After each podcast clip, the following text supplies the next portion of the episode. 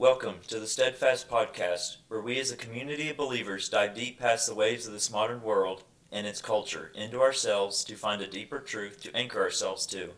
I'm your host, Braden Singer, and as always, I'm joined by my co host, Henry McGalliard. Good afternoon. Good afternoon, everyone. Thank you for uh, joining us again today. Um, it's afternoon right now, whenever you're listening. Uh, we're just happy to have you. Uh, we're very excited to continue our series today of having guests on the show and uh, having them talk about their life and their experience and how they've seen God work through um, their endeavors. And uh, today I'm really excited about this episode. Um, we have uh, with us one of the earliest um, spiritual leaders in my life. Uh, he was our sixth grade teacher, and uh, I had the unique uh, opportunity to work with him one summer as well, doing maintenance for um, for Harding University. And he's just such a great guy. I always admired his work work ethic, and he always has um, something encouraging and and uh, very enlightened to say. And we're just so thankful to have Mr. Braden Kill on the show. Thanks for joining us. Thanks, guys. Thank you for having me. I'm, I'm really excited about this time. Thank you. So, Braden, tell us a little bit about yourself and your story and your faith walk and how it has affected the person you have become and are becoming.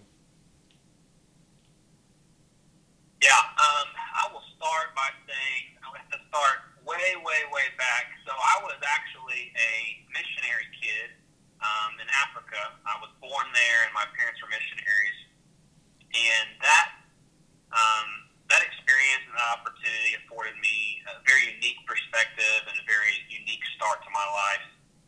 Um, I was, in general, I was really the youngest kid on the missionary team, so I kind of feel like this theme in my life of always feeling like I needed to prove something or or kind of show out. I kind of feel like that started on the mission field when I was the youngest kid on the missionary team.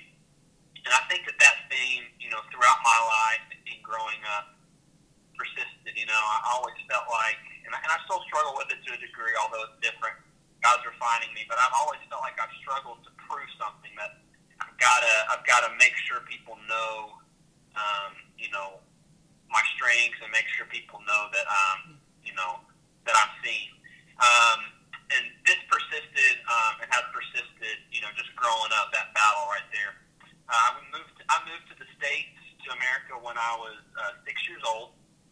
Um, I grew up most of my American life, most of my life in Abilene, Texas, and I uh, gave my life to Christ. Um, I was water baptized at age 13, um, summer between my seventh and eighth grade year, and I, I would say, you know, that was that was the beginning of my journey. Was really the beginning of my journey um, in God showing Himself and revealing Himself to me, and and just the beginning of my relationship with Him. Um, all through middle school and all through high school, I really, really struggled with um, depression and anxiety, and again, just feeling like I need to prove myself, and and really my identity. Um, and I think that that's a, a common battle for all of us is um, is our identity. How does God see us? You know, how does Mm-hmm. um, who does God really say that we are? And we just, I, I had a hard time, and I know we have a hard time believing the truth, believing that we are beloved, believing we do have value, believing that we really don't have anything to prove. And, and that's such a big part of my story. Um, when I got to high school, um, this, you know, this, this intense need to prove myself and this intense kind of confusion with how I saw myself and how I wanted other people to view me, it really escalated and um, I, I got really, really depressed um, as um, high school um, went on and on into my junior and senior year. Um, I was quote unquote diagnosed with body dysmorphic disorder, which is essentially just ODD, you know, um, sorry, OCD, obsessive compulsive disorder, but um, in the direction of being obsessed with your body and how your body looks. And um, and, and I fought this, and I fought this depression, and um, I started taking uh, medication, and I, I have no problem with medication. I think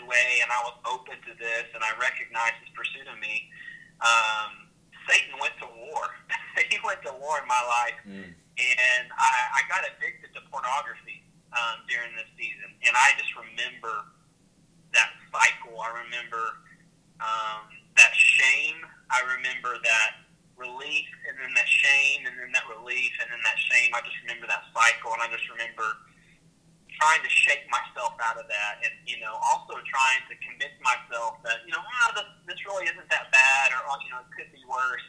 Mm-hmm. And that just wasn't true. Like, it was sin. It was, I was completely entangled in it and it was completely owning me. And, and God um, eventually, supernaturally, honestly, rescued me from that. And um, and I just want to pause for a second because I think that this is really, really, really important. I like the Lord's putting this on my heart about pornography and sexual sin in general, and that is there is a common lie, and and I believe this for so long. There is a common lie, just with sin in general, but specifically pornography, that it could always be worse.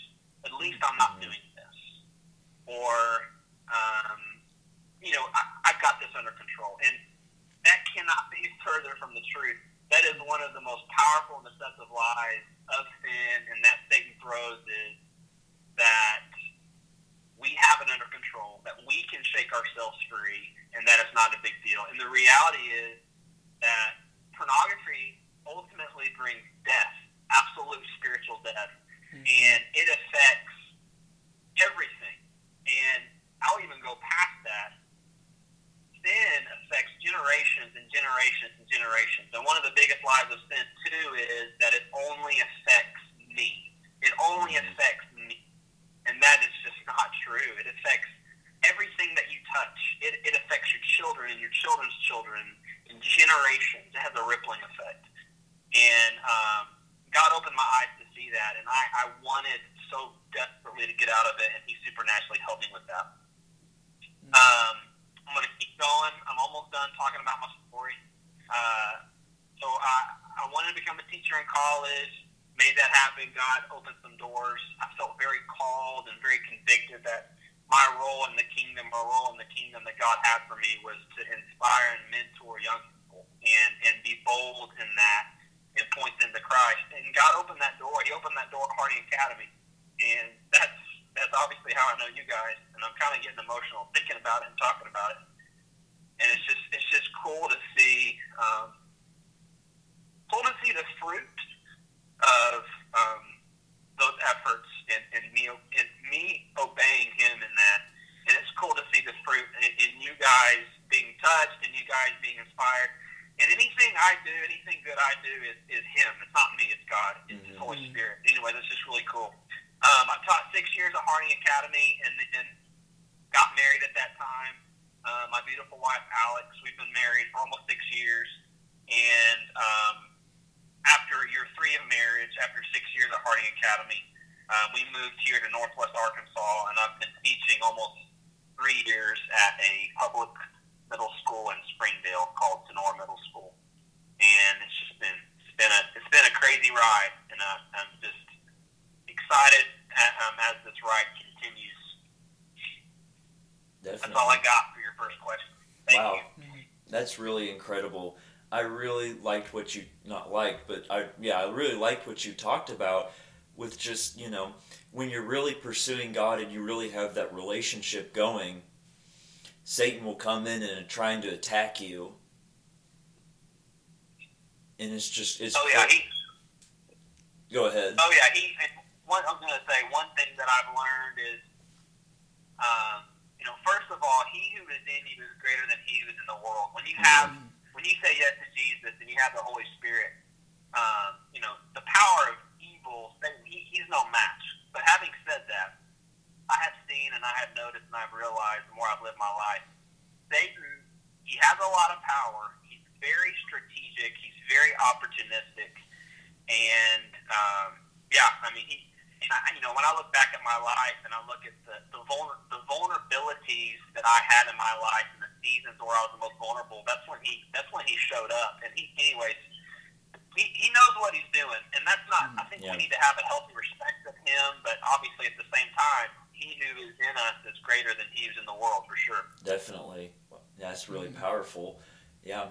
And I think uh, something that was really interesting, we talked about a couple weeks back about how whenever you're going down the right path, Satan will put a target on your back and he will make sure that it, ma- it is very difficult to stay on that path. And I think that that definitely rings true here. Um, what, what do you think?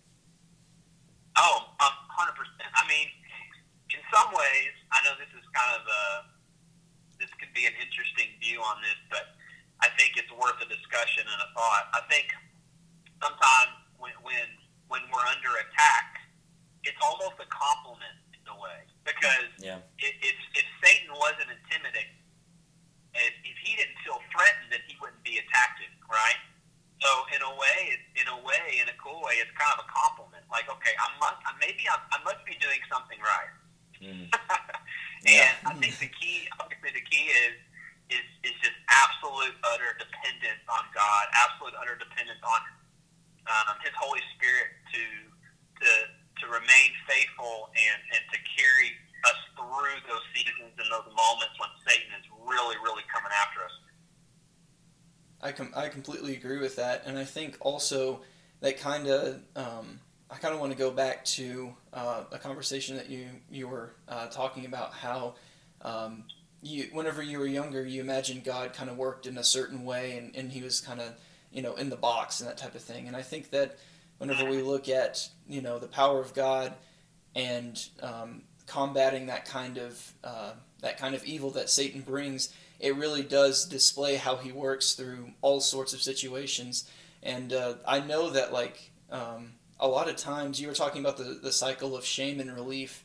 Um, a lot of times, like that cycle, um, God uses that um, to show to, to kind of show us who He is uh, through our shortcomings. He kind of shows His His perfect love through that, and um, and I just think absolutely, Henry, you're spot on. It's awesome. hmm But yeah.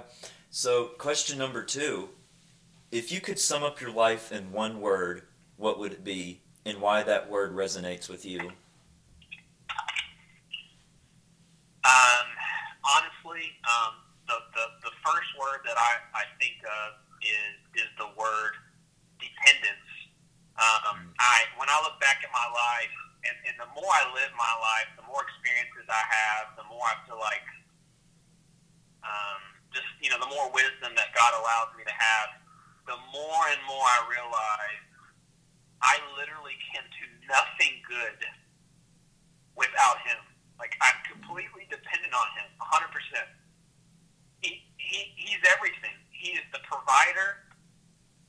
He's everything. And and yes, I have to I have to say yes, and I have to work in, in, in, in a lot of ways. I have to actively participate in what He has for me, but it's ultimately Him. It's Him who sustains. It's mm-hmm. Him who gives the power. It's Him who mm-hmm. gives the words. It's Him who gives the physical energy. It's Him who provides the money. It's Him who provides the food. He is the provider. That's who He is. You know, He's Jehovah Jireh he is the God who provided for Abraham when Abraham was about to sacrifice Isaac, and, and he provided a ram in the bush in the thicket. He is the provider. He is that's what he is. It's in his nature. And, and the more I've lived, the more I've seen. And, and when I look at my journey, he has provided every single step of the way, and he's going to continue to do that. He did that for us in Mm. 2020. He did that for the church. He did that for this country, even though we went through so many things, and will continue to go through so, so many things. He is a provider. That's who he is, and we have to remain dependent on him. Independence is a complete illusion. It is a Mm. complete illusion. We are solely dependent on him and his power, and that's where we have to rest, and that's why I have to rest daily. It's a daily thing. That's why Jesus said we have to pick up our cross daily. It's not monthly; it's daily. Mm. If I can do nothing without you, Father, you have to show up in my life. You have to show up in this situation. I completely agree with that, and I think I want to go back to what you were saying about independence being a great illusion. I think that it's really, really easy for us in our culture because we have a very individual focused culture. We have a Mhm. very, very much, you know, what I'm going to do is the way that I want to do it, and what I think is right is right. And it's just not true. And I think that, you know, especially looking at the need for God, we're all designed to be seekers. There's something within human beings that looks for something to make them feel complete, to be complete, and that something is God. And a lot of times, you know, we we, uh, we as humans search for the search for that in the wrong aspects and in the wrong places. And I think that you know that God, uh, God is really you know he's the focal point that we need to focus on because whenever we try to find that independence from him we try to make build our own lives around the things that we think are going to make us happy we just it falls apart it's like sand I mean, every time, Henry, you're spot on. Every time. I mean, anything I try in my life that I've tried to build and tried to make happen on my own, it's it's a flop, man. It, Mhm. It's a disaster. Like it's it's all him. It's him. It's him. It's him.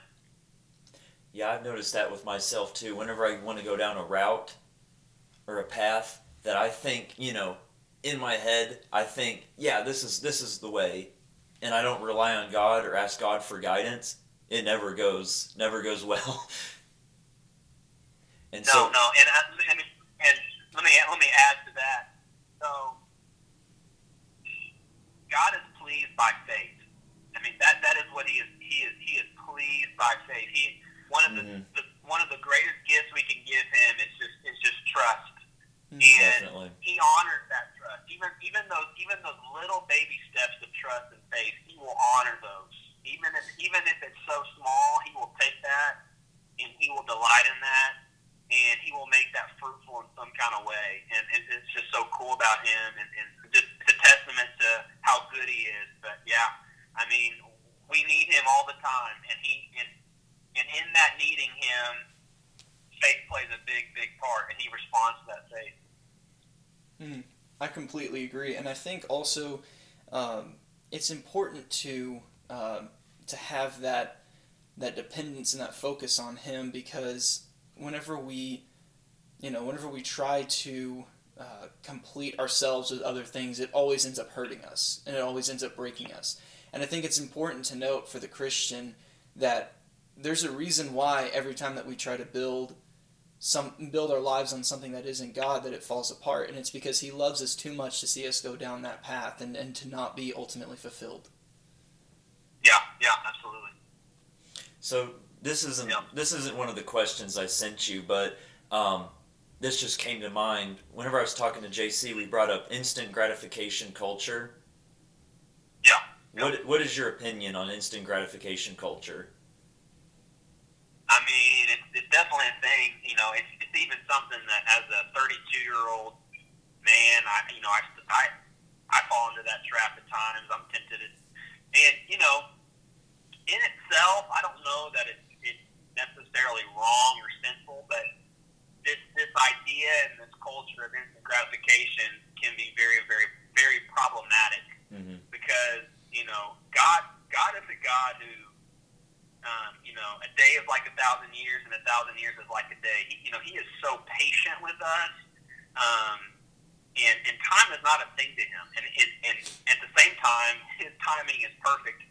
And when we're enveloped in this instant gratification culture, um, a lot of times God is answering our prayers, but in our instant gratification culture and mindset, we think God's abandoned us, or we think Yeah. God has Mm. forsaken us, or we think God is not answering our prayers. When in fact, behind the scenes, oh, you have no idea. He's doing so, so much. And, and so, absolutely, that instant gratification culture uh, can be really problematic, you Mhm. know? Um, yeah. Definitely. I agree with that, and I think that a lot of the problems that come from instant gratification culture stem from it being more of a self-focused agenda. I think because whenever we're living for God, our, our, our focus is much more on on Jesus and becoming more like Him and, and serving other people. But with instant gratification culture, it's exactly that. It's looking to gratify ourselves, and it's saying what makes me feel good and what is good for me right now.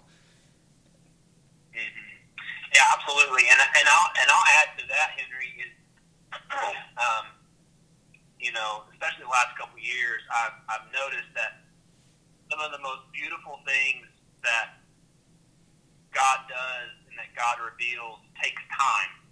And um, some of the things that He refines in us and through us and through our situations and our circumstances, they take time. You know, and God can do anything. He can change things in a heartbeat. He can change things overnight. But there's something beautiful and something um, just different about things that take time and, and going through the journey and walking through that journey. And it, there, there is a refining nature to it, and, I, and there's beauty in that. And I, in, in like, like we're kind of talking about, that that's easily lost when we're always wanting quick fixes. Is we, we lose the, the the gems and, and the pearls in the process, and the process can be beautiful. I agree with that a lot. And uh, last week we talked about our society being a microwave society and that we want what we want right now and we don't want to have the process like you were saying of of having the more quality and the better um, the better option and i think that that's a really really good point i think god designed us in a way that whenever we get something that is instant it isn't as satisfying you know i mean it can be as satisfying but typically but typically the Yeah. the quality of something is is through the time and the process that it took to make it good Come on, that's that's right. I love it. Yep. And I also wanted to I wanted to talk a little bit more about um, more about identity because that is a really really um, crucial uh, discussion in our society today. And a lot of times, people we see it all over the place. People are trying to find their identity and maybe it's their job, maybe it's their uh, social economic class, maybe it's their race. You know, maybe it's their gender. You know, we see it all the time. People are looking for something to call themselves, something that makes them have that that belonging, that that place of, of this is who I am. And I think that Right. Ab- oh sorry, go ahead. No, I was just saying. I'm just absolutely keep going. You're good. You're good. Okay, sorry. And uh, but like you know, we see it all the time in our culture, and I just think that it's so so important for Christians to be out there in the forefront and saying like, guys, yeah, there's a reason why you're looking for an identity, and it's because you, you're supposed to have one in something that's deeper than anything this world can offer. You know. Yeah, absolutely. Amen. Um, you're you're exactly right. Um, just just pointing to that, Henry. You know, really and truly, the very first temptation that Satan ever threw at Jesus when he was in the wilderness after he was baptized and the Spirit came on him. The first thing that Satan told Jesus in the wilderness is he said, "If you are the Son of God." So Mhm. he's, he's saying, if you're the Son of God, in other words, if that is your identity, even though Satan knows that, even though Jesus knows that, even though God just revealed, well, at least to us in Scripture, at that point when Jesus is baptized by John the Baptist, he says, This is my Son, and him I'm well pleased. But that's the first thing Satan tries to attack and tries to get Jesus to question is his identity. That's the very Mhm. first thing he tempts him to question. And you're exactly right. Identity is foundational. It's completely mm. foundational. If we knew and we grasped who we are fully, and we believed in faith that what Jesus, what God, what Holy Spirit says about us is true, it changes everything.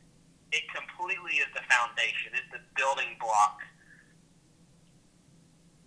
Absolutely, and I think you know, looking at that, talking about foundation and that type of thing, building your life on that identity, that identity being found in Jesus and, and in His sacrifice and the hope for eternal life and, and brotherhood with Jesus, you know, that's so much deeper than anything this world can offer, and it's so much more satisfying than, say, sex or drugs or anything else this that is substance in this world. Yeah, absolutely. Yep. Mm-hmm. And I think I, I want to kind of take it back a little bit because we talked about pornography a little bit, but I think one of the biggest uh, you're talking about Satan tempting Jesus through uh, questioning his identity. I think the biggest way that he does that for Christians is through sin and, and specifically pornography. Um, because I know that like a lot of guys, most guys will struggle with pornography in their lives, and and it's so important to talk about because there's a stigma to it. But I mean, it's true. Every man, to some degree, is going to struggle with that, and yeah. Satan will come in and he will. That that's one of his strongest points. Is he comes uh, like you were saying, in, in those moments of weakness, in that cycle of shame, he will come in those low moments and say, You're not a Christian. You don't belong to God. You're dirty. You're filthy. And, and he, he speaks these lies that, that really hurt us. Yeah, he does. Absolutely. And I think it's, it's important to, to recognize that, you know, there's so much more than just, you know, that moment. And there's so much more than that because you know the, the payment for for the sin and that shame has already been paid. And jesus said you are good enough. You are my you are my brother. And, and god says you are my son because he said i love you so much that i'm going to die for you. I'm going to take that punishment for the shame that you feel for the shortcomings for the sin and i'm going to put it on myself so that you don't have to mm-hmm. deal with that anymore amen amen and i you're that's, that's spot on, Henry. And I'm going to add to that.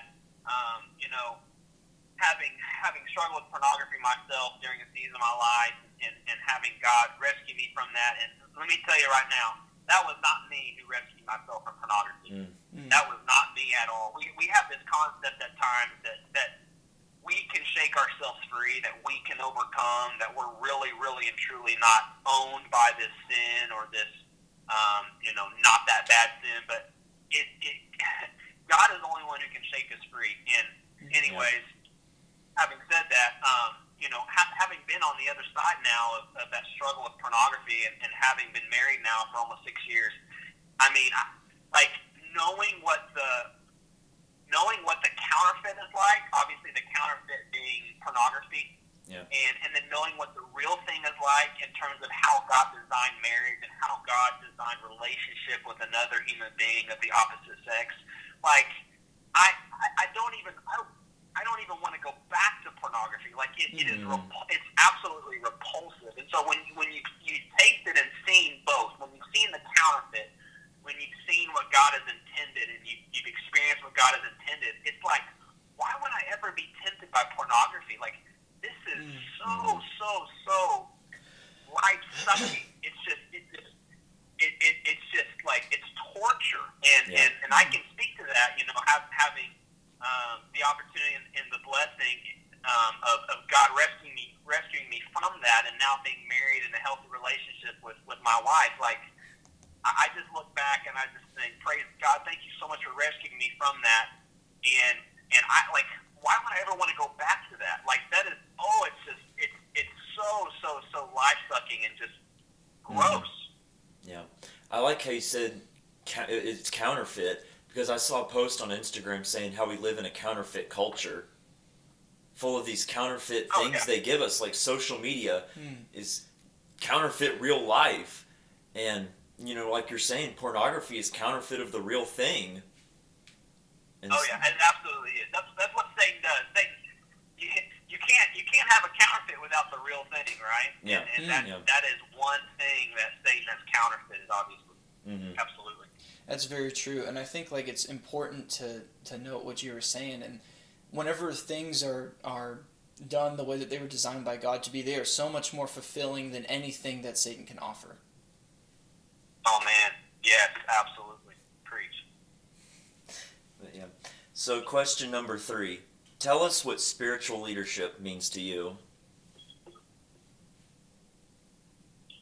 Um, yeah, that's that's a good question. I think I will start with saying um, spiritual leadership or a spiritual leader first and foremost has to be dedicated and has to be completely grounded in the Word of God. That, that, is, that is absolutely foundational. That that has not changed. It will never change. The Word of God does not change. Period.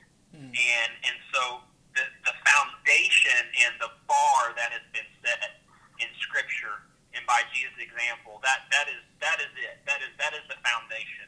Um, and I, I'm going to add to that and, and really um, tied together with that. I, I think the, the the trait that comes to mind um, most glaring is is humility. A Mhm. spiritual leader, spiritual leadership looks like humility. And what humility does humility always points, at least in this context, humility always points back to Jesus. Always. And something that's so cool about God's nature, and it never really occurred to me until um, pretty recently, like even even the triune God, you know, the, the three person of God Himself, Holy Spirit, Jesus, and God, they all point to one another. Jesus points back to God. Holy Spirit points back to God. God points to Jesus.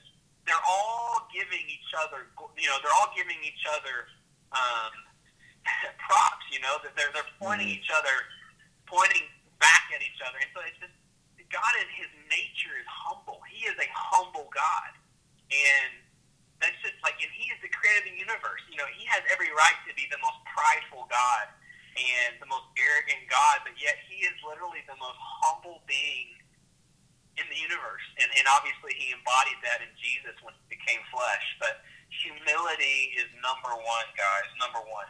And then I'm going to add to humility, I'm going to add boldness. Mhm. And I, I would even say um, boldness looks like, at least the boldness we're talking about, looks like humility with a backbone.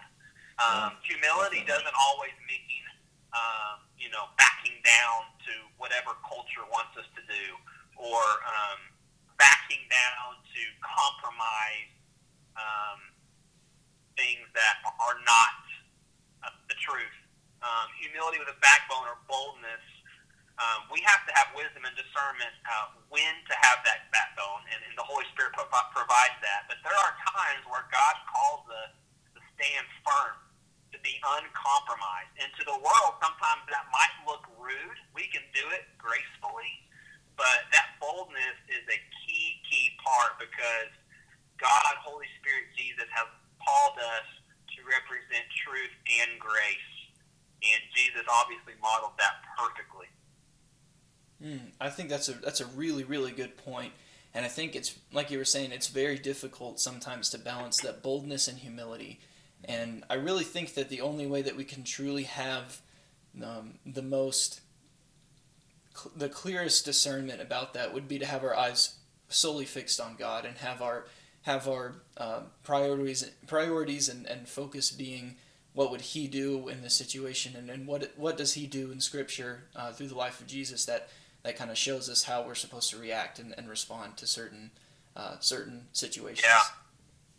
Yeah, absolutely, absolutely.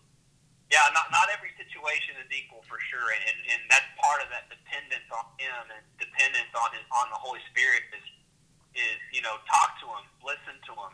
Um, God, what, what do you want me to say in this situation? How do you want me to respond? Do you want me to be quiet? Do you want me to be bold? Do you want me to submit?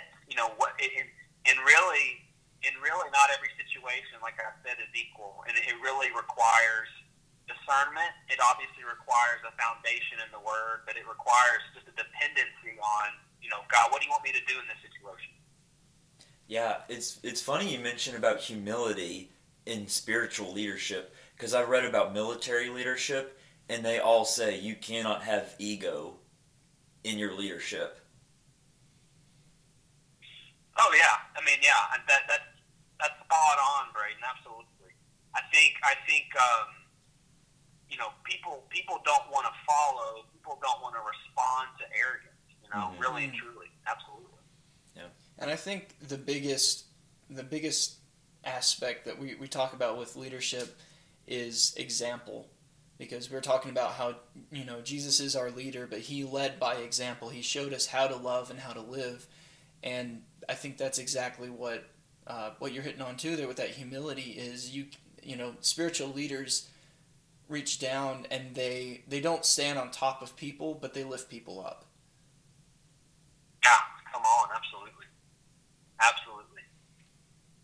that's I mean that's that's why Jesus models modeled his leadership by washing his disciples' feet, mm-hmm. and that you know that is paradigm shifting. You know, it, it makes mm-hmm. no sense to the carnal mind because why would we? Why would we? Why would the King of the universe, the King, the Messiah who's come, why on earth would he wash his disciples' disgusting feet? But that's absolutely right. He showed that example, and that's true. Mm. And I think also. Uh, we uh, we were talking about how uh, Jesus' leadership with, with his disciples, you know, that was very, very much him just going above and beyond anything else. And I think that a lot of times, you know, leaders will have other people do the stuff that is non desirable, the things that are.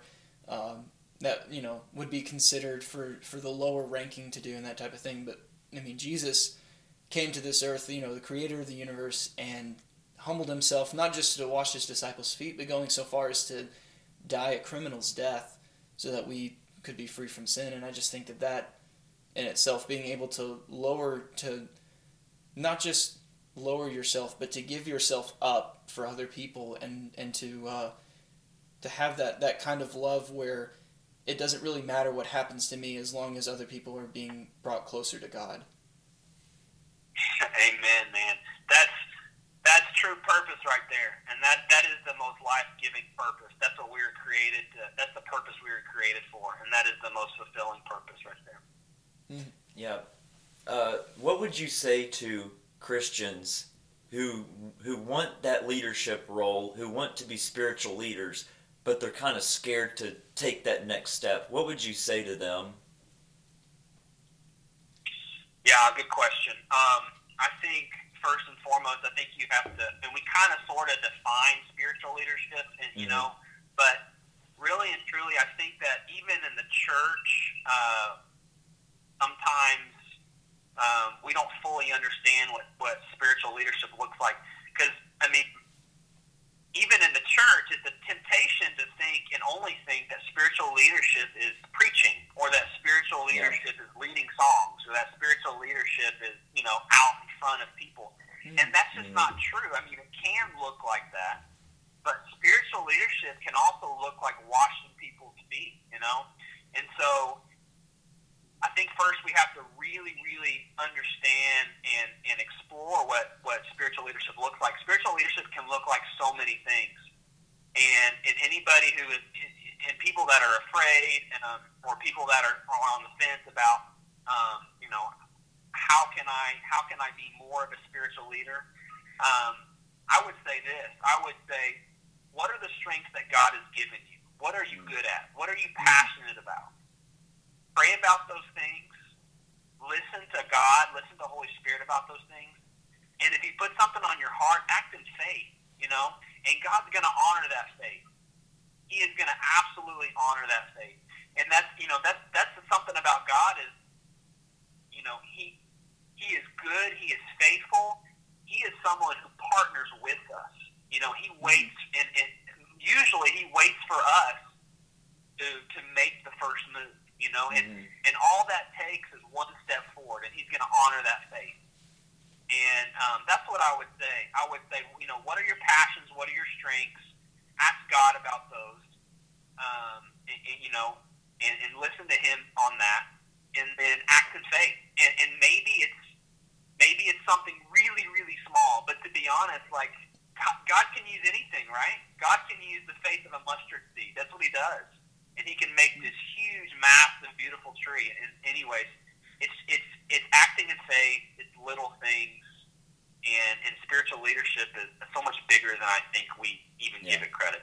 Yeah, I think you're exactly right on that, and um, I really, really, um, I really appreciate what you were saying about looking for, uh, just looking where God leads you, like knowing what He has blessed you with, and, and the the abilities and what you're good at, and that type of thing. And I would say also that He will provide opportunities for those, for for uh, you to take that leap of faith and to to take that first step. And I think you know that's Yes, another thing that yes. we that we really need to, to focus on is like take those opportunities because you never know whenever you're going to have another one. Yes, absolutely. Yeah, he will honor that. Henry and Brake, he will honor that. And, and those of you listening, um, he will honor your faith. That's who he is. And even when it's really, really small, he will honor it. Absolutely.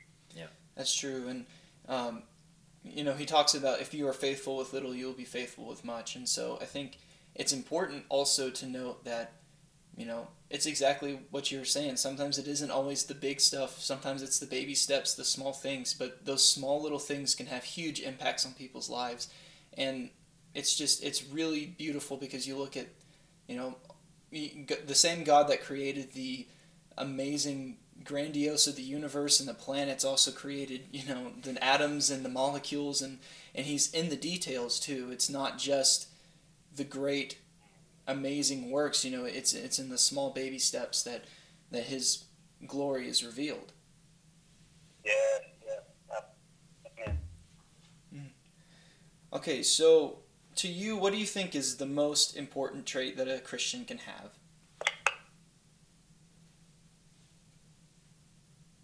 Um, I, I keep I keep going back to humility. Keep going back to humility, humility, humility.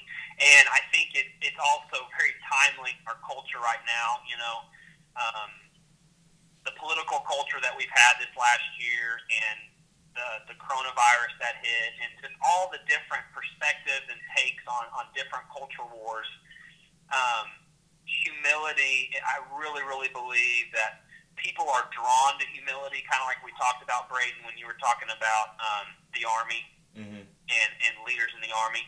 Um, people are drawn to humility. People are not drawn to arrogance. People are not drawn, um, yeah, to pride. And we can be humble, but also be confident that we know who we are and we know the truth. And just because, you know, because we can stand firm in truth and say that Jesus is the only way, the only truth, the only life, just because we can stand there, we can also be humble about it. Um, Mhm. But I, I just keep coming back to humility, guys. Humility is desperately needed right now in our culture. Oh man, I pride, agree. pride right now, pride right now is so so tempting, and pride is what divides. Really is. mm, Pride is what's dividing a lot of people and a lot of um, uh, circles right now, and, and humility is desperately needed. And so I, you know, there's a lot of other things I could talk about and say, but I, humility is is up there, and humility is so timely right now in our culture. Yeah, I was gonna say, you know, with social media, we have to show like our best highlight reels all the time, what we've got going on. You know, you see the people who are most popular right now on social media, they've got all this stuff going on, all these cars and all that.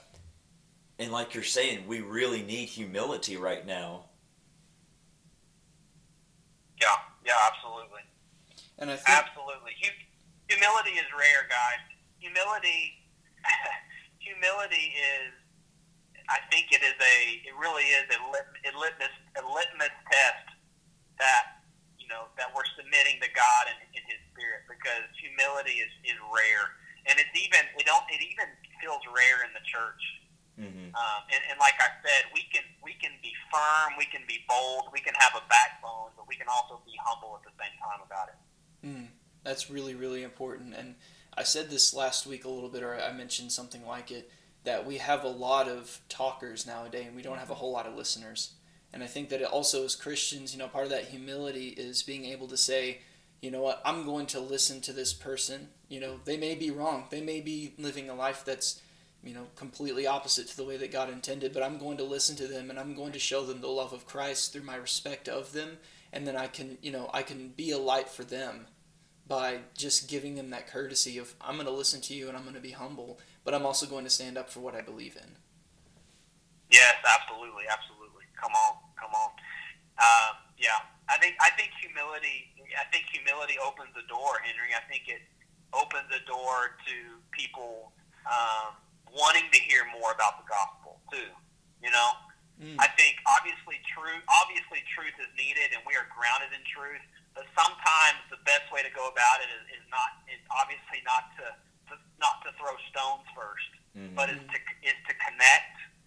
Is to be marked by humility and, and allowing those walls to come down and, and people are more receptive to the gospel because they recognize something different about you. You have this humility about yeah. you, and, and that gives us an opportunity to, to speak the truth, you know? Mm-hmm.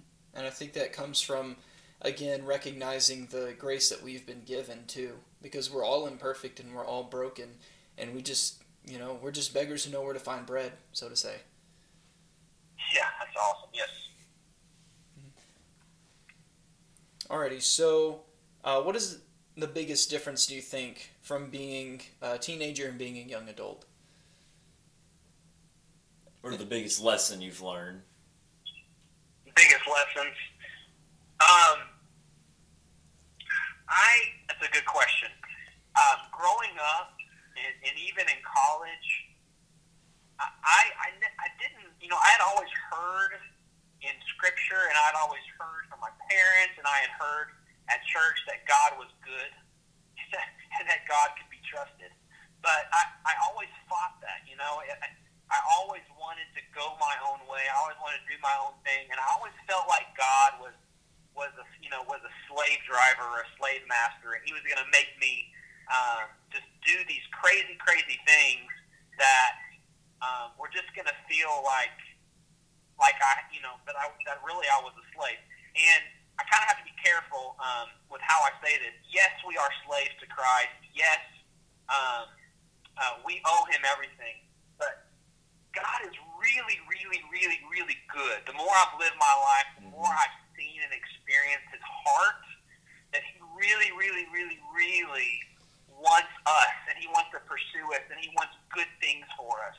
And a lot of mm-hmm. times, those good things don't necessarily look like what we think they're going to look like. But his intention and his heart is so so good, and I've seen that time and time again, guys. And the more I've lived, you know, into my young adult life, the more I've seen God's faithfulness, and the more I've seen His heart, and the more I've seen His pursuit of me and my wife. And and I can tell you guys story after story of, of just crazy cool things, supernatural things that God has done. It's just a testament to, to His goodness that He can be trusted. Um, and if you guys don't mind, I would I would love to share some of those stories. Y'all want to hear some of those stories? Absolutely. Definitely. so, um, you know, as, as I've lived my life, and, and the more I've lived my life, I've, I've seen in, in real time, in real experiences, that that God is good and that He wants to provide for, for us as children. And just, just an example of this is um, when I was um, when I was in high school, uh, I spoke at an FCA rally um, in Abilene, Texas, and um, after this FCA rally, uh, this random guy that I had never met in my life, um, never met him before, didn't know who he was, and he kind of freaked me out to be honest with you. He came up to me and he started. Um, started prophesying over me. He started telling me um, about my life, and he drew this picture. And I, I, I honestly, at the time, I thought he was really weird. I didn't think much about it, but he drew this picture, and what I remember is he drew this picture of this building, and it had these columns on it, and there was, I think, there was a bridge in it. And he said to me, this was when I was in high school. He said, "God is going to use you to be a bridge to me for young people." Mm. and I didn't think anything of it, you know, at the time. And at that time of my life, you know, I thought I was going to be a gym owner. I thought I was going to be a personal trainer. And, you know, fast forward to my last semester in college, I had completely forgotten about that story. And, and I was in my final weeks before I was about to graduate from college, and I was about to graduate with my teaching license. and and Satan was really um, messing with me during that time. You know, are you sure you want to be a teacher? Is this really what you want to do? Is this really what God has for you? And I just remember being in a desperate state, in my spirit being in a desperate state, and just crying out to God. And I remember very specifically the Holy Spirit pointing me and reminding me to that moment when that strange, weird dude in high school prophesied that over me. And I, I remember very specifically and very vividly God reminding me that word was for you in this moment. I am going to use you to spread my kingdom to young people. I am going to use you as a teacher. And and it was just it was so sweet of him, guys. It was he he, he provides breadcrumbs like that. He provides manna like that. And um, yeah, and, and and guys, I've got story after story after story of God just uh, just pursuing and, and wooing me and uh, just reminding me of who He is and that He's in the details, that He's real. Yeah. Hmm. Wow. That's incredible. that is very incredible. Definitely. But yeah, I mean, you, you, you want to share another story? Yeah, um, I mean, there's there's a there's there's a time where um, my wife and I really really needed a car. This was actually not that long ago, and I mean, just, we're talking about God in the details, and, and this is just crazy. Before before my wife and I moved to Northwest Arkansas, I remember my wife saying, "Braden, this is going to sound crazy, but I think God is, is telling me that He's going to give us a free car because He knows, basically, you know, because He knows that we're going to need one." And I was thinking, what on earth?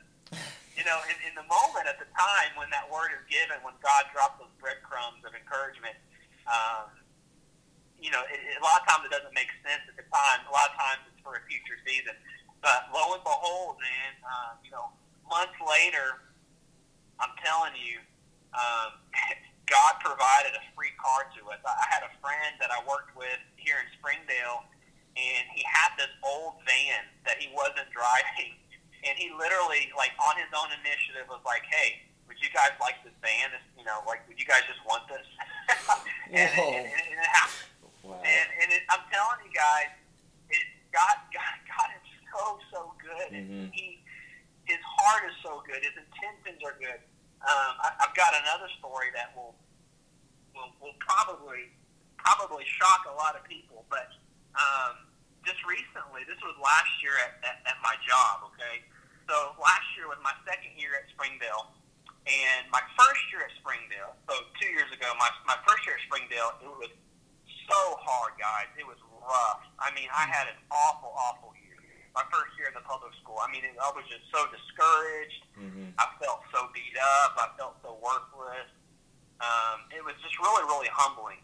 And I'm really thankful for that season. But I, I knew and I held on to um, what I felt convicted and what I felt like God gave me a word of that God was, was going to bring a season still at, in Springdale when I, when, where I'm a teacher, that there would be some really encouraging fruit that would come and that um, it, it would just be great. So anyway, so my second year, last year, um, God, you know, God gave me the opportunity and some people an opportunity to bring back um, this um, Christian club at this public school, right? Fellowship of Christian Students. And so we started back this club last year at, at Sonora Middle School where I teach. And this is crazy, guys. I talking about talking about not putting God in a box. So um, I, I, we're, we're at this Christian club, um, which by the way I can only do during lunch or before school because legally, you know, those aren't school hours. So legally, Mm-hmm. I can be as bold as I want, and um, we can I, we can preach the gospel and we can talk about Jesus, um, and and students can choose to come. But there was there was a there was a moment, a crazy moment, um, one of those days that we had this FCS club where um, I, I've never seen God show up like this. And I'll be honest with you guys. Um, I, I've never seen this before. I, I know and knew that God can do this and God can use this, but there was a there was a seventh grade boy who just kept crying, kept crying, and I thought something was wrong. This was at, during the FCS, and I couldn't tell if he was just really touched, like it was a happy cry, um, Mhm. or if it was like you know it was a sad cry, like maybe something was triggered and there was some trauma going on. And I just went up to him and I said, "Hey," I said, "You know, you know what's going on? Um, you know, what what are you crying about? Is there anything I can do? Can I help you? Is it you know, do I need to tell the school counselor? Blah blah blah." And he just kept crying. He kept crying, and he, he wouldn't tell me. And he was a bilingual student, so he speaks Spanish. He spoke Spanish and English. And and he said something to me, you know, in between his crying, and I assumed that it was Spanish. And um, I said, "Hey, buddy," I said, "I don't speak Spanish." I said, "You're gonna have to tell me in English." And then he just kept crying, kept crying. So, anyways, I said, "All right." I said, um, I- "I've got to, you know, I've got to go to my teacher meeting. You got to go to class. So, you know, I'll see you later, and we can talk later." Because he just wasn't telling me. So, fast forward another hour, he comes back to my math class, and he's like super happy, super joyful, just a very different, different um, demeanor about him. And I pull him out the hallway, and I was like, "Hey, Jesse," I said, "You know, what was all that about? You know, was that a was that like a good cry? Was that a sad cry? Tell me about it." And he said, "I'm I'm I'm totally good, Mr. Kell. I'm I'm actually really really happy and joyful." And I said, "Awesome. So you know, what was all that about?" And he still wouldn't tell me. And then finally, he looked at me, and he said, "By the way, Mr. Kell." that wasn't Spanish. And I said, what? And he said, he said, I was speaking in tongues. And I said, are you serious? And, and I just said, I said, and I, I you know, I was shocked, guys, because, you mm-hmm. know, that, that, that's a whole nother, that's a whole nother box that I don't understand and have never experienced.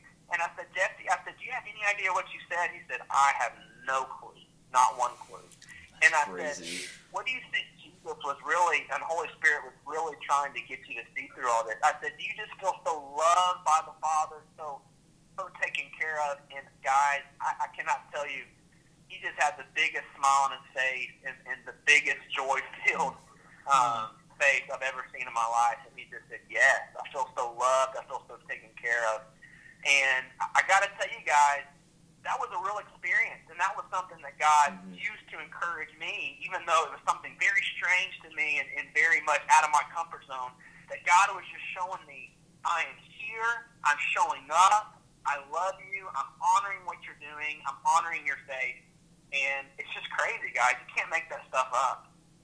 Yeah. Mm, that's absolutely fantastic, and I love, I really, really love that story because it kind of goes back to what we were talking about how God doesn't just operate in this box, you know, that we put him in. He he is so fantastic and powerful, and he shows up through all sorts of ways. And we talked last, I think it was the week before last uh, on Christmas Eve, we talked about how you know usually whenever you think of the King of Glory coming into the world, you're thinking of you know high class, and you're thinking of kings and and you know riding clouds and throwing lightning and that type of thing. But then you know he was so humble, and he he took the form of being born to a very young woman, very young man, and you know like peasants basically. And I think that that's just so beautiful. Is that you know the the power of God and the mind of God is so far beyond anything that we can that we can imagine and, and it's just so wonderful to hear stories like that. Thank you so much. Yeah, absolutely. God, God is good, and, yeah, I mean, God, God can do whatever He wants, and He's just He's so good. He really is amazing, and He's just He's so cool. Like, like He He did that, and that was just, and that was as much an encouragement for me as it was for that for that seventh grader, and. Mhm.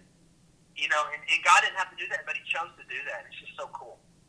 That's a really impactful story. That really is. And I kind of want to I want to go back uh, to uh, one one of the other stories that you were talking about how you felt um, God through a moment of uh, spiritual uh, need and, and spiritual uh, desperation, so to say. And I think that that really really speaks to to all of us because I think that you know whenever we get to our lowest point, whenever we feel weakest, that's whenever God shows up and is strongest. And I think that it's really, really important for us to realize, kind of going back to that humility, that as long as we see ourselves as great or we, or we try to make ourselves something, you know, we are not going to be successful in what we're trying to do. And, and really, that surrender to God and, and seeing the, the greatness and the glory and the love of God is the only way that we, we can be effective. Yes, absolutely. But yeah. Um, is there another question? Let's see. I was trying to think of. So, if you were to pick one moment out of your life where you say that God completely just just changed your life, what would what would you say it was? Yeah, um, I think I think it's a series of things and a series of experiences, a series of of encounters with God. You know, like I said, I, I could point back to, to when I was baptized when I was 13. I think that was beginning of my journey. But you know, there have been there have been moments and kind of different seasons of my life where I feel like God is, has revived my spirit and revived um, to something inside of me, and so I can almost point to those, you know, as much or more. And so it, it just it really has just been a journey and a process. It's hard to point to one specific thing. Um, you know, these these different stories that I've told you guys, and, and I've got I've got others too, other stories. You know, those are all moments and those are all instances in which God is is reminding the reality to me and to us that He's personal, that He's here with us in the small things and the detail, that He goes before us, that He's behind us, uh, that He's good, that He's a gentleman. You know, He's not He's not Mm-hmm. out to control us. That's why He gives us free will, and obviously He hopes and that we choose Him. Um, but I can't really point to one specific instance. It's it's really just been a a gradual um, pursuit uh, of me and uh, just kind of a gradual um, wooing of me in, in my heart. And I just, I'm just amazed at his goodness, amazed of the way that he has, in, in a lot of ways, it continues to kind of romance me um, and, and romance those who are seeking him, you know. And, and that's what he does. He just keeps pursuing us. He keeps showing us. He keeps providing for us. Yeah. I really, really like um, like that answer because it kind of goes back to what we were talking about earlier, how it's not just a one-time thing, but it's a daily thing where you have to decide on your dependence on God and, and trust in Him that day. And I think that that's you know I think that's really beautiful and that speaks into the character of God too. How we talked about He's very much about the process and not so much the big big moments, but those little breadcrumbs that really lead to. Uh, to him and, and where he wants us to go. Absolutely, absolutely, and I think you know those those mountaintop experiences, those you know, you know life changing experiences that we have, um, they're great, um, they're needed, um, but you know the purpose of them is is to build courage and build faith. Um, I think ultimately God delights in giving us experiences and giving us the emotions that go with it, Mhm. but ultimately it, it's a process. You know, even when the feelings fade, and even when that mountaintop experience fades, I think he's he's testing us in a lot of ways. Um, you know, are you going to stay faithful? Are you still going to trust me? Or even though your feeling is not the same, even though that mountaintop experience is not the same, are you going to trust me? And and I Yeah. think that those those those experiences are nice. Those mountaintop supernatural um, occurrences are great, but they're really meant, I think, to sustain us in those dark times when we don't always feel it. Hmm, that's really, really true. And I think um, I heard a, a statement once that the mountaintop experiences are, are awesome and they're incredible, but you have to go back down into the valley to get water. And I think that that's also very true too, and, and that we can see, you know, God I is. love that. yeah, and, and God is just amazing, and He gives us those experiences, like you said, to sustain us in those dark times, and but also like in those dark times, in those dark moments, like He shows up whenever we need Him, and He says, like you were you were talking about, whenever you were um, having that struggle of Satan coming into your head, saying like, "Do you really want to be a teacher? Is this really the road?" And then He and then God showing up and saying, "Yes, this is the way. Walk in it." And it's just, it's so beautiful because I've had some experiences in my life too where I've been going down um, I've been going down a path and, and I just and I you know, and, and there was a dark moment, those valleys, and and I just started questioning stuff, and I started, you know, I really started feeling Satan tempt me to say like, "Are you a Christian? Like, do you believe this?" And then why is where is God right now? Whenever you really need Him, and then He just kind of shows up in those moments and says, mm-hmm. "Yep, I'm still here. Nothing's changed," you know. And I think that that's just that's so beautiful too because the un the unwavering, unchanging character of God, it just it is completely opposite of our culture. Yeah. And it's just so refreshing to have that constant love and that constant forgiveness and that constant constant acceptance through him and through the sacrifice of Jesus. Yes, yes, absolutely. Amen. That's good. I want to talk a little bit um, about spiritual revival a little bit. You talked about how um, you during college you, you really tried to go beyond just a faith that was your parents and really making it your own. And I, I think that that's a such an important part in the spiritual walk, especially for young Christians, but you know old Christians as well. Like making that spiritual walk for you and making it personal and understanding why you believe what you believe and seeing God in your life. I just think that that's such an important thing that we, we should really really um, put put in the in the forefront, you know, and really have that as a priority in our lives. Yes, yes. Right. I think. Um, sorry, are you Henry? Are you asking just my thoughts on that? Are you? What are you asking specifically? Oh yeah. Um, how have you? How, what do you think about uh, spiritual revival and seeing it in uh, people's lives, even like a long time after being baptized and stuff like that? Okay, um, let me make sure I understand, understand the question. So, like, just what is my what is my view on on spiritual revival? What is my view on um, having your own faith? I think I'm. Let me make sure I understand the question. Uh, yeah, it's just it's you know just elaborate more on uh, what you believe about that sort of thing and, and how you've seen it in your life. Yeah. Um, well, you know, just speaking from experience in, in, in knowing my story, um, again, it's the moment, and I, I don't know, again, I don't know that I can point to a moment, but I kind of know the season and the process. But the season and the process of, of me really owning my faith, you know, my relationship with God and how I view God completely changed, 100%. And um, everybody, every single person has to get to a point in their life that says, this is mine. This is, you know, I have to own, mm-hmm. um, I have to own what I believe. You know, this is no mm-hmm. longer uh, my mom's faith. This is no longer my, my grandfather's faith. This is no longer my dad's faith. I have to own and I have to decide for myself, is this true? Is this real? do I really, really believe that I need God? Do I really, really believe that I am fallen, that I have a sin nature, and that I need Jesus? And do I really believe that He's the only way? And mm.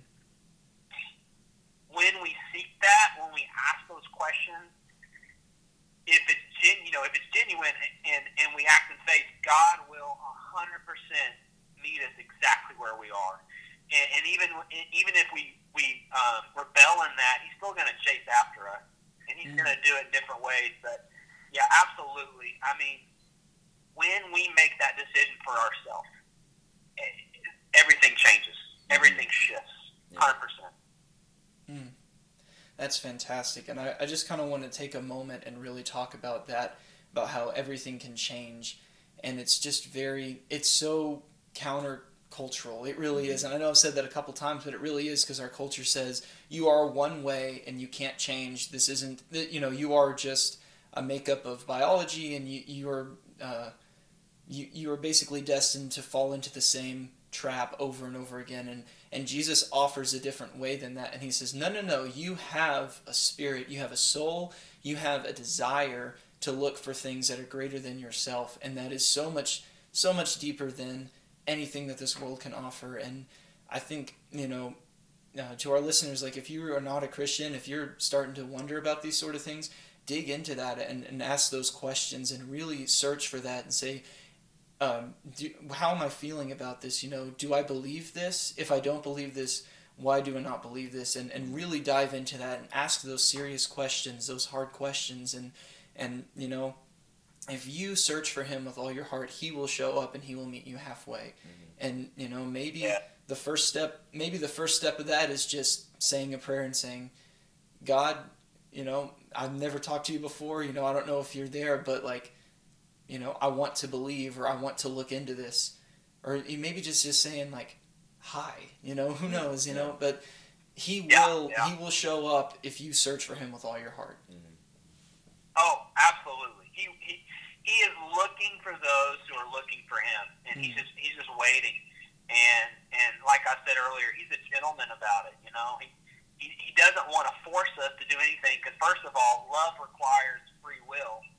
And he wants us to choose him. But he's a gentleman about it. But he is waiting on us to, to, to seek to seek Him, you know, and at the same time He's pursuing us, but He's He's waiting on us. And let me go back. You, you mentioned Henry about you know asking questions.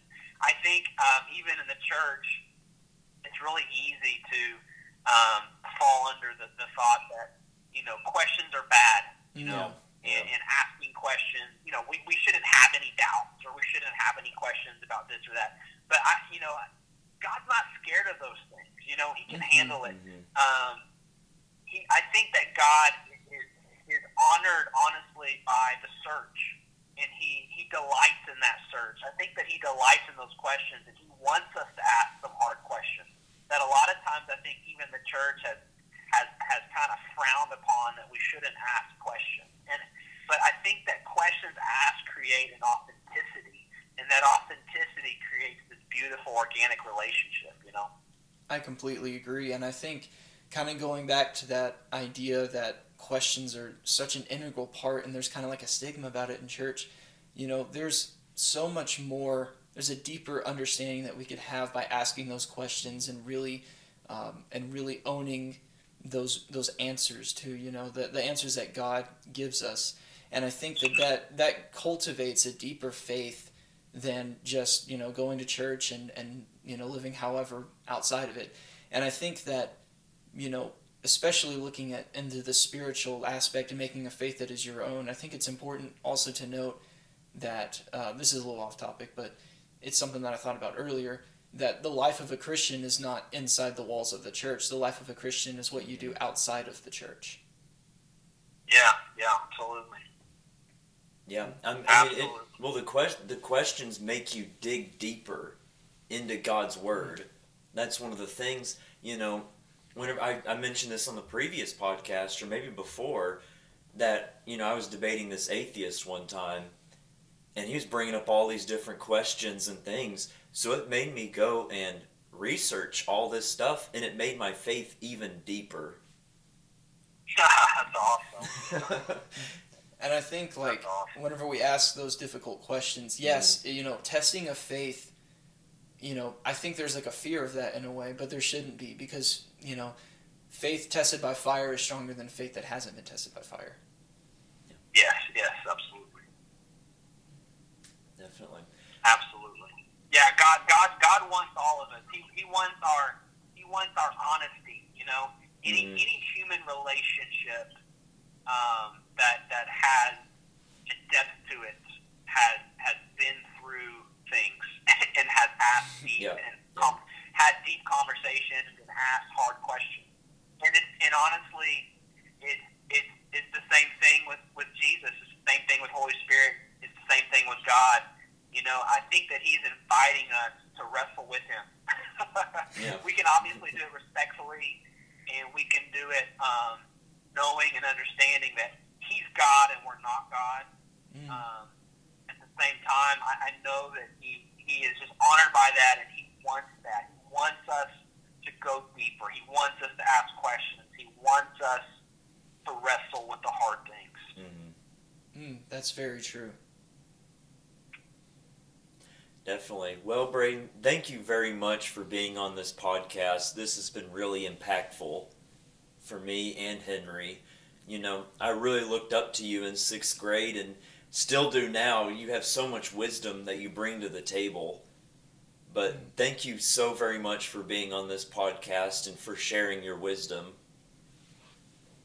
Hey, guys. Thank you for having me. I, again, um, I, we can't I can't say this enough, and we can't say this enough. Um, anything I do and anything that we can do, guys, it, Mhm. it's it's it, it's about Him, and it's Mhm. because of His power. It's Him giving us the words. It's Him giving us the wisdom. You know, uh, I. I, I participated in this and I said yes to this, and, and God is honoring my faith and, and your guys' faith in this, and God's going to use it. But it's it's Him, so I Mm, appreciate you saying that. I'm going to accept that, and I'm going to um, hold on to that. But it, it, it's really about Him, and I appreciate it, guys. Thank you for the encouragement. Alrighty. Well, this has been the Steadfast Podcast. We will see you next week. Out.